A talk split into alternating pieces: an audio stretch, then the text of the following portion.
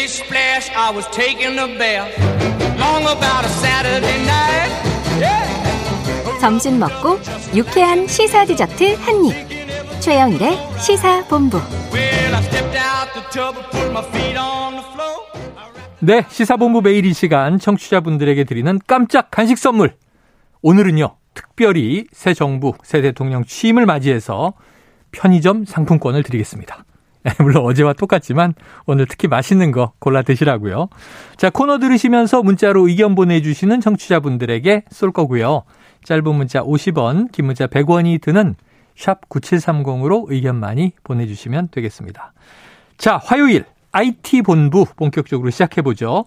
알아두면 유익한 IT 이슈를 쏙쏙 소개해 주시는 시사본부의 꿀보이스, 얼리어답터, 김덕진 미래사회 IT연구소장 나와 계십니다. 어서 오세요. 네, 안녕하세요. 반갑습니다. 김덕수입니다. 자, 우리나라 국내 IT 기업들이 새로운 신사업을 네. 국내가 아니라 해외에서 시작하는 경우들이 늘고 있다. 네.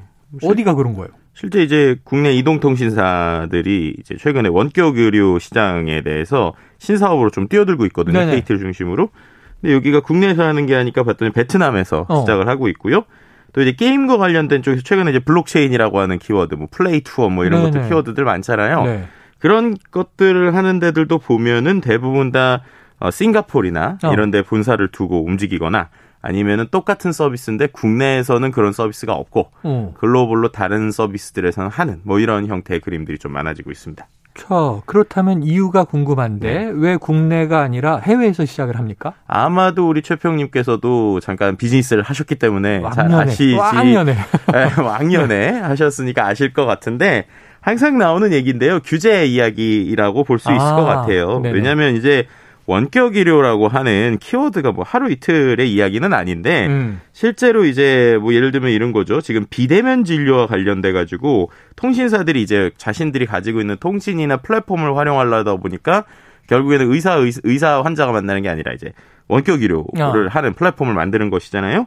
근데 이런 것들을 이제 아, 글로벌 사업 확장이냐라고 봤을 때 현행법상 국내 비대면 진료가 상당히 불법으로 막혀 있는 부분이 많아요. 네네. 그러다 보니까는 이제 코로나19 때문에 한시적으로 허용은 되고는 있지만 이제 위기 단계가 하향 조정되면 비대면 진료 다시 불법이 되기 때문에 음. 이렇다면 아예 그냥 해외로 가자라고 해서 이제 국내 사업의 한계 때문에 베트남으로 진출했다. 뭐 이렇게 볼 수도 있을 것 같고요. 네. 또 이제 국내에 뭐 이번에 이제 대통령이 되셨죠. 이제 당선이 대통령이 되셨으니까 네. 대통령이 이제 그 전에 공약들을 보면은 뭐 암호화폐나 IPO, ICO 뭐 이런 것들에 대해서 이제 완화하겠다고는 했지만 음. 네네. 어쨌든 아직은 국내에서 이제 불법인 부분이 많기 어. 때문에 이른바 뭐 play to earn처럼 뭐 돈 버는 게임이라고 불리는 것들 혹은 뭐 블록체인 관련 비즈니스들도 역시 본사나 아니면 비즈니스를 다 해외 중심으로 움직이고 있는 국내 게임사들을 볼 수 있습니다. 네, 주로 규제가 주요 원인이다. 네. 예전에 저도 IMF 때 일본하고 중국에 지사 내고 진출했는데 그때 규제 아니고 음. 그쪽 시장이 더 커 보여서 간 오, 거예요. 네. 우리 시장보다. 네. 여러 가지 이제 진출의 이유가 있겠습니다만. 그렇죠. 자, 그런데 이 규제 말이에요. 네. 규제와의 충돌은 국내 시장에서 이게 하루 이틀 문제는 아니잖아요. 네, 그 혹시 전 세계 최초로 네. 당뇨를 진단하는 폰이 어. 우리나라에서 나왔다는 거 알고 계세요? 어, 몰랐죠, 몰랐죠. 그것도 무려 2004년에.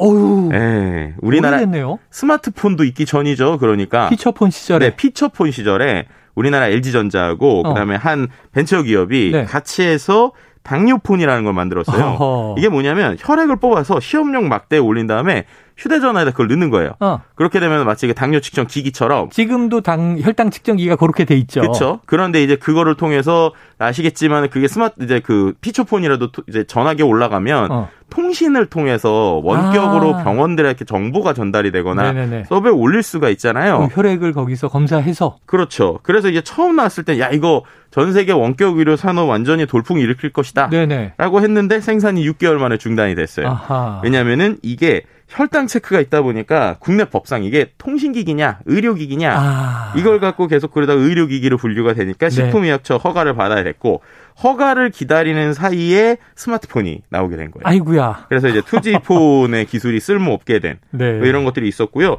그 이후에 또 이 아까 말씀드렸던 이제 인포피아라고 하는 이제 LG와 함께했던 벤처 기업이 2008년에 음. 블루투스 혈당기를 또 만들었었어요. 네네. 근데 이것도 마찬가지로 원격 의료가 됐었던 영국이나 이런 데서는 호평을 받아서 전 이제 회사 혈당기 매출의 87%가 해외에서 네. 2016년에 벌렸는데 중요한 건 국내에서는 마찬가지로 어, 이러한 법들 때문에 안 됐다. 네, 미비한 것이죠. 근데 최근에 보면 비슷한 사례가 음. 좀 걱정되는 게 자율주행 배달 로봇이 이런 또 규제 때문에 상당히 걱정이 많습니다. 봤어요, 봤어요. 네, 실제로 이제 자율주행 배달 로봇이 뭐 배달 로봇이지만 어떻게 보면 되게 귀엽고 조그맣게 생겼어요. 네네네. 그리고 그거가 이제 아까 이렇게 보면은 우리 애- 이제 야- 요크루트 아주머니들 이런 네. 분들께서 이제 끌고 다니시는 어떤 카트랑 비슷한데 작은 맞아요. 형태예요. 네. 그 안에서 뭐 편의점에서 몇개 물건을 담으면 그게 움직이는데 이게 지금 최대 속도가 시속 7km. 그런데 어.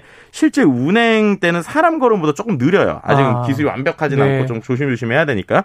근데 이게 혼자 지금 우리나라에서 못 돌아다닙니다. 어. 이것도 규제가 있어요. 음. 네, 이게 어떤 규제가 있냐면 일단은 어 이것 자체가 어 혼자서 못 다닙니다. 어. 왜냐면 이게 어쨌든 어떤 교통 수단으로 되다 보니까 아이러니하게 7km로 시속을 달리고 평상시엔 사람 걸음보다 느린데 이게 가려면요.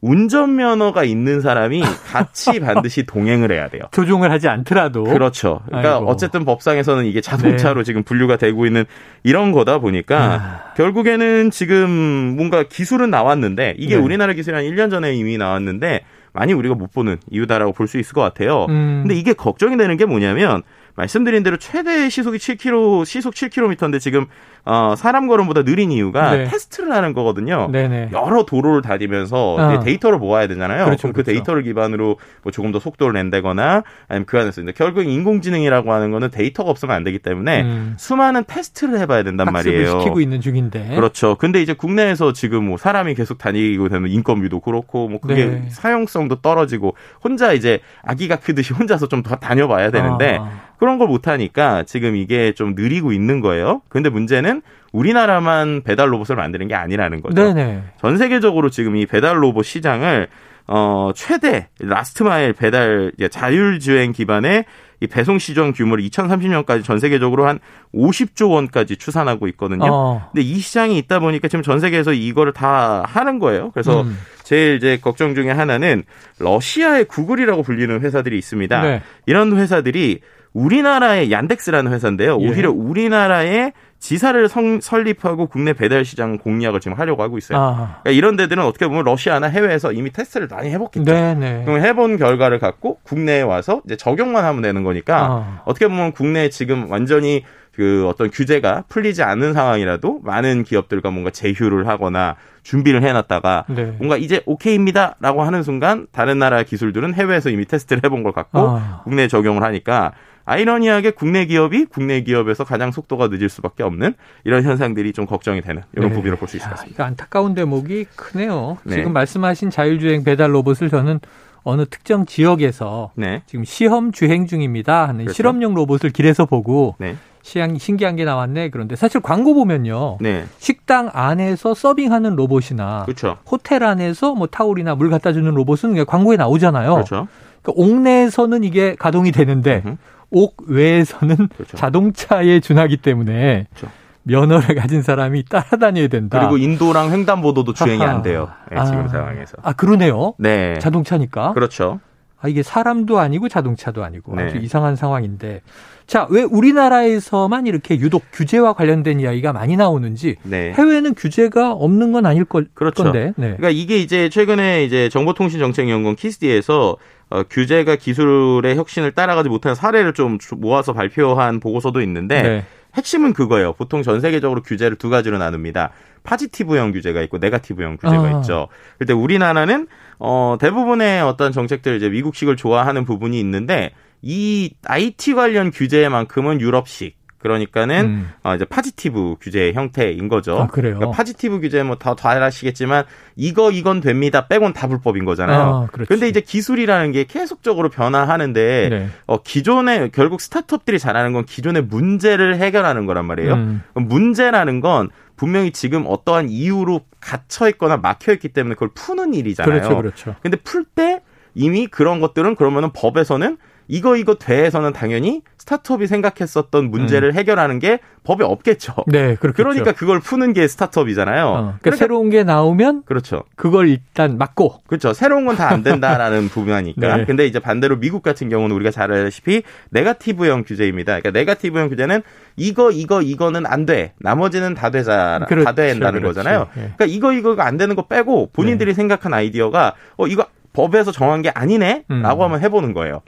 그럼 이제 해봤을 때 실제로 이게 되든 안 되든 사회에 영향을 일으키겠죠. 음. 사회에 영향을 일으킨 다음에 이거에 대해서 이거는 좋은 점이 있고 나쁜 점이 있으니까 네네. 그거에서 추가적인 규제를 만들자라는 방식이라는 거예요. 아. 그러니까 국내에 이런 법들 네. 때문에 결국에는 신산업에서의 플랫폼들이 안 된다. 뭐 제일 대표적으로 숙박 공유 같은 경우도 그런 이유들로 지금 외국인을 대상으로만 하고 있고 음. 올 이제 중고차 거래 같은 경우도 온라인 중고차 거래 플랫폼은 여러 가지 법으로 이제 막 이제 좀 한계가 있는 부분이 있고 그 외에 뭐 원격 화상 의료 아니면 뭐 당뇨폰, 뭐 카풀 등등 음. 여러 가지 것들이 결국 이 규제 때문에 막혀 있다. 뭐 이런 이제 비난들이 나오는 것이죠. 그래요. 보통은 positive라는 게 좋은 뜻인데 오늘 이야기를 듣고 보니까 네. 때로는 규제에 관한 규제에서는 positive가 별로 negative가 더 가능성이 높다 이런 생각이 들고 네. 그 유럽과 미국이 그래서 자동차 산업이 그렇죠. 늦게 빠르게 발전했다 하면서 마차 시대가 오래 갔던 유럽의 방식을 우리가 따르고 있다. 안타까움이 음. 있습니다.